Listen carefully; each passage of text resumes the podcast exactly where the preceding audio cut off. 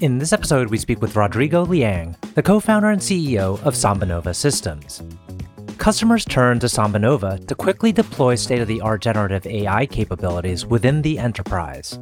Its purpose built enterprise scale AI platform is the technology backbone for the next generation of AI computing. Headquartered in Palo Alto, California, the company was founded in 2017 by industry luminaries and is backed by investors including SoftBank, funds and accounts managed by BlackRock, Intel Capital, Google Ventures, and other notable investors. I'm your host, RJ Lumba. We hope you enjoy the show. If you like the episode, click to follow. RJ Lumba is the managing partner of GrowthCap and the executive chairman of Market Insight Media. He is the host of Growth Investor, a podcast featuring today's best investors, executives, and founders. In the minutes ahead, we'll uncover insights and strategies for accelerating growth and succeeding in business. Rodrigo, thank you so much for taking the time to chat with us today. It's a delight to be with you. Yeah, thanks for having me, RJ. So you're in the very exciting area of AI. It is the buzzword of the year and, and past several years. You know, it's really impressive. I think what uh, SambaNova Systems does. I was just refreshing, watched one of your uh, demo videos, and it seems like it's more powerful, more accurate than ChatGPT. I'm generalizing, of course, but tell us about kind of the value proposition, which will give us a sense of the power behind SambaNova Systems. Right. So artificial intelligence is going to be a, a, global transition for everybody. And so as SambaNova we're very, very focused on businesses. And so if you think about the business requirements, the enterprise requirements for AI, the data security, the data privacy, the data accuracy, the model accuracy requirements for business significantly higher than the consumer side. And so SambaNova we're very focused on creating the technologies that allow companies to be able to use their most private data right, the most secure data, and then train them into their own models that produce the highest results. And that's what you're seeing in our demo, that the results come from actually training them on private data and being able to then do the things that the businesses want to do without having to carry all the tax that comes from a consumer grade model where it learns Miley Cyrus and Shakespeare as much as it learns about your business. Now let's talk about the overall offering because I believe you're a full stack solution, including hardware, which is going to be different from what most people understand about AI. Right. You know, so of we decided very early in the company to deliver full stack. And what does that mean? We actually get down to the chips where today many people are using NVIDIA chips. But what we found is that for us to be able to deploy this anywhere, and I mean anywhere in the world on-prem and clouds on prem, you know, us to deliver anywhere, we actually had to reduce the footprint of hardware required in order to actually run these very large trillion parameter models, right? That most companies weren't in a position to be able to install large supercomputers everywhere right? And so we created our own chip with our own systems that then are optimized on these trillion parameter models so that companies can have their own GPT models, right? You need high quality models, which are now into the trillion parameters. You see kind of ChatGPT has done a great service to everybody on showing, at least for a few use cases, what AI could really do. But now many businesses are thinking, well, I might not be able to disclose my data to those domains. How can I have those capabilities, but in a private domain? And so, because we have a full stack where we do our own chips, our own systems, our own software, and preload these models on behalf of our customers, then we can just roll in everything included into the customer secure environment and start training on the private data without having them disclose it outside their firewalls. And so, many of our customers are on prem or in their secure enclaves, and they don't have to worry about can I release that information or do I have to do some extra security measures in order to disclose that information, they can still get their own privately trained models. You know, you've raised over a billion dollars. I'd like to actually, for the benefit of our audience, provide an illustrative example of a company using your system. Before we do that, though, I'd love to get into your background because I think that'll help set the stage. This is a Herculean task, I feel like, what you've been able to kind of build. So if we could go back to the beginning, tell us where you started and kind of your career path.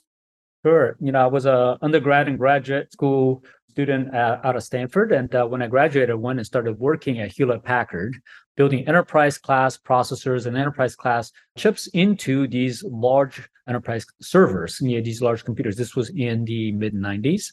And over the course of that period, you know, installed a lot of mission critical systems into the largest companies in the world. So a lot of kind of what I've learned over the last 25, 30 years of just creating technology for enterprises is just how complex business needs are when it comes to managing their data, managing their computing, managing mission critical applications. Once you deploy in production, it can't go down. It has to be able to be audited. It has to be all, all the things that businesses have to worry about. And so build an entire career around building technology for those use cases and moved around and did, did a couple startups ended up running Sun Microsystems uh, SPARC processor unit for the development of that for 15 years through the acquisition of Sun by Oracle where I just learned a lot about what enterprise software looks like and how do you create high quality, highly secure, highly private software that allows enterprises to build entire businesses around. Right. And so when we started in 2017 with my co-founders who are professors at Stanford, we really just leaned into that multi-decade expertise around creating technology, hardware and software together to power a client base that we just were very, very familiar with, which are these large enterprises where, where data and privacy was just of utmost importance. Mm-hmm. So, is there a maybe a, a, certain sector and then a client in that sector which would best demonstrate the power of the system? You know, we're super excited. We just announced recently this uh, large partnership with a tremendous company called Analog Devices. Some of your audience may know it's a, Fortune 500 company that's been around for over 50 years, and their devices are in places that we use every day, and we don't even realize it. Right? These are chips that uh, going into almost everything that we do and powers the world.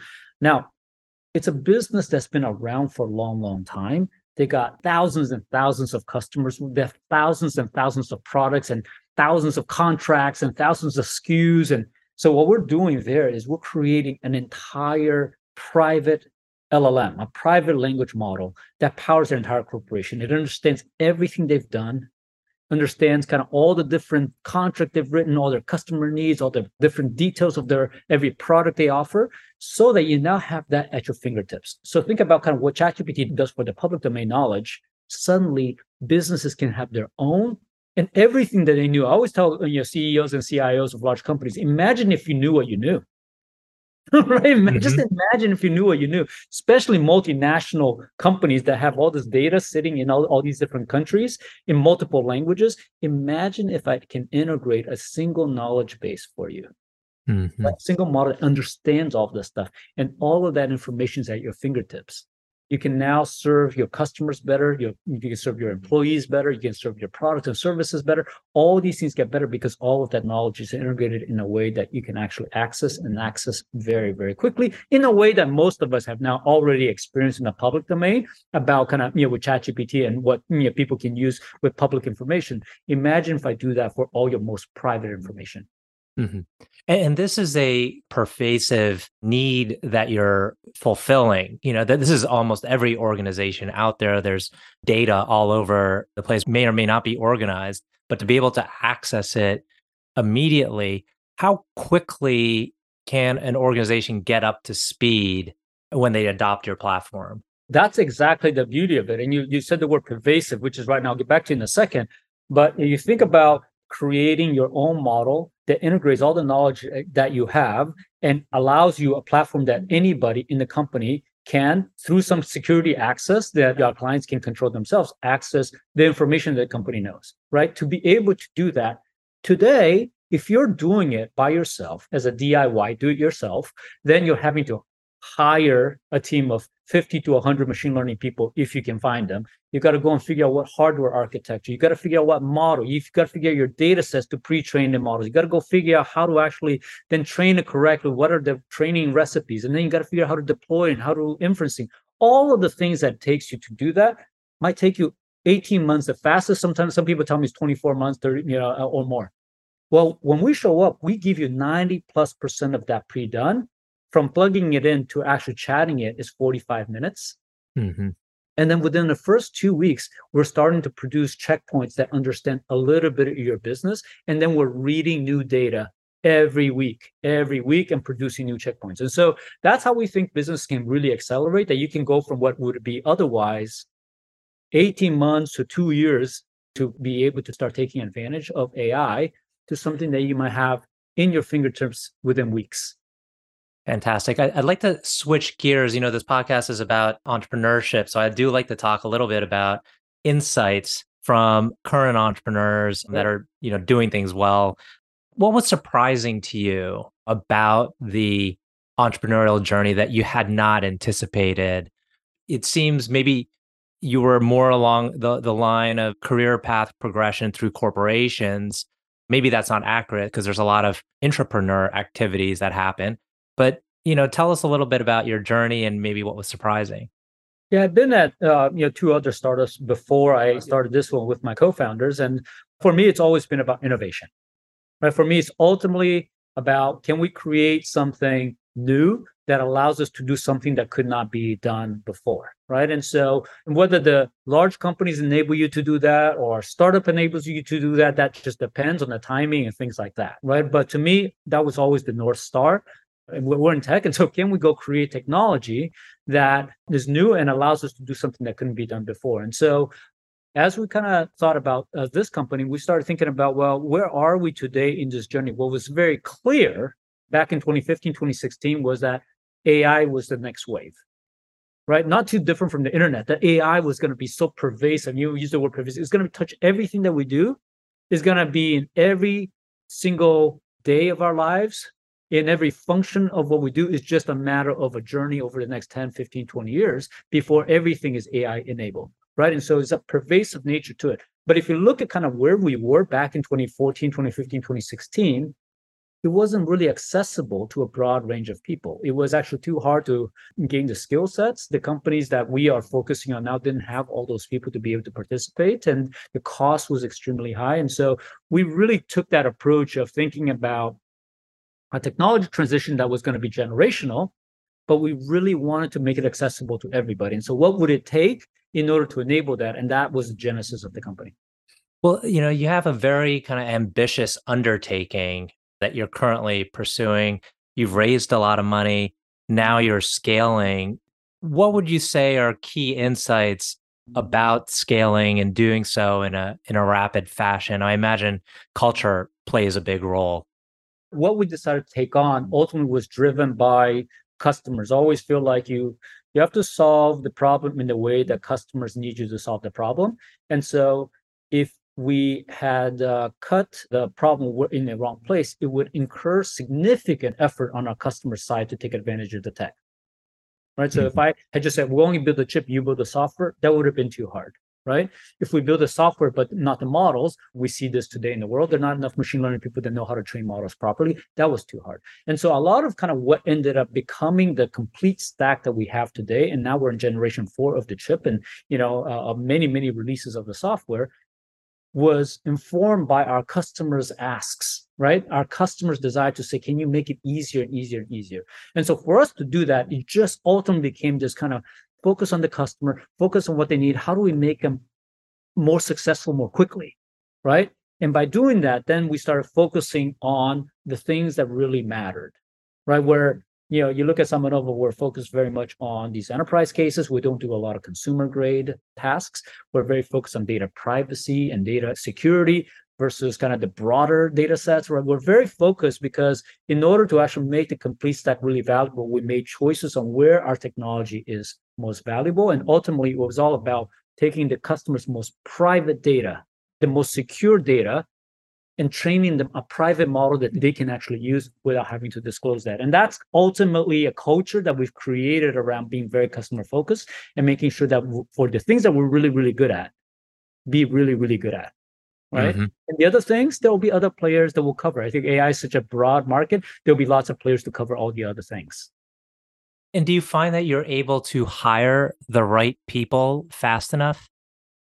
you know, it's always a challenge hiring, you know, uh, from a company like ours, a talent first type of effort, right? And uh, again, we very much focus on innovation. And so creativity and being able to get ahead of kind of where the market is today is going to be really important. I know one of the things that, you know, we're always thinking about is, well, what are some of the insights that we got out of this? Well, innovation doesn't really happen in the present you're trying to figure out what's coming next right and so you you know when people are thinking about gen ai and uh, you're thinking about kind of what you use it now we're starting to think about well when's deployed pervasively by pervasive AI, what happens? And so we have to get people that can think ahead, see ahead of what the needs are, because development takes time, innovation takes time. And so you want to intercept it when the world's there, right? Mm. Not after the world got there, right? You got to intercept it when the world's there.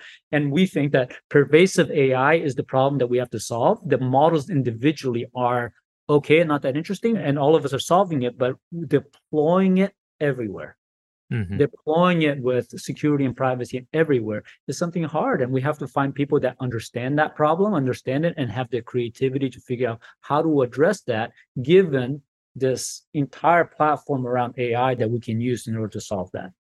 A key component, and this is going to be an obvious statement, but a key component to your company being successful is the capital, having the right amount of capital there, the right partners. You've got an incredible set of investors, brand names, SoftBank, BlackRock, Intel, Google. How much of the makeup of that investor base, how much of that has influenced the success of the company and the path that it's on?